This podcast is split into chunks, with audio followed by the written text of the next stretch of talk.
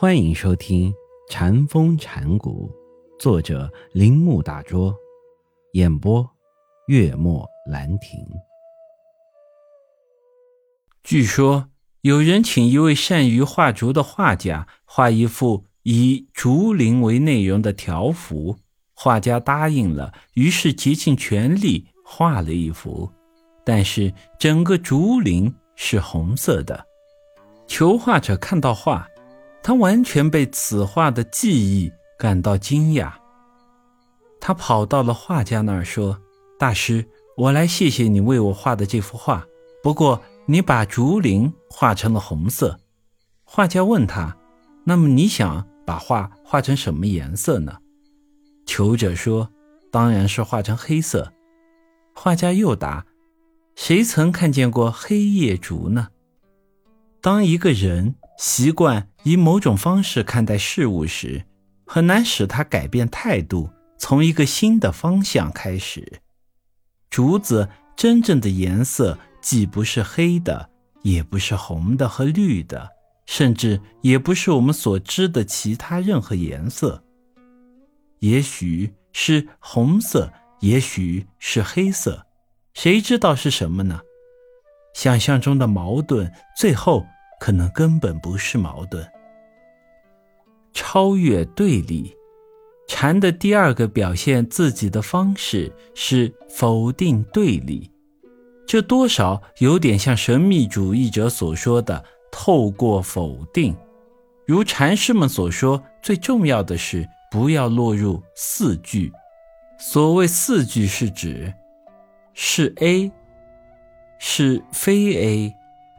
是 A 又是非 A，既非 A，亦非非 A。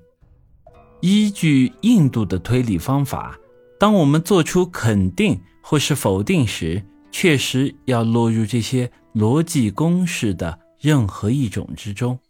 只要在一般所谓二元对立的固定习惯中运用理智，这便是没有办法避免的。我们所以要这样表达我们所做的任何陈述，是因为逻辑的性质决定的。但是禅认为，当我们既不肯定也不否定时，就可以达到道的境界。这确实是生命的困境，但禅师们却不断的摆脱这种困境。现在我们来看一下，他们是否摆脱了。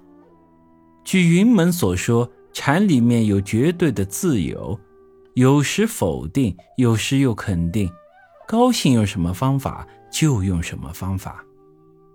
一个和尚问他如何肯定，云门答道：“冬去春来。”和尚又问：“春来有何事？”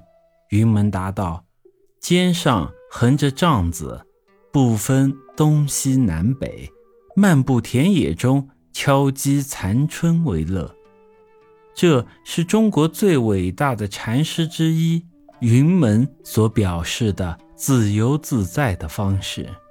刚才提到过的沩山的弟子香严禅师，在一次法会上说：“如果在千尺岩上上树，口衔树枝，脚不踏之，手不攀枝，树下忽有人问。”如何是祖师西来意？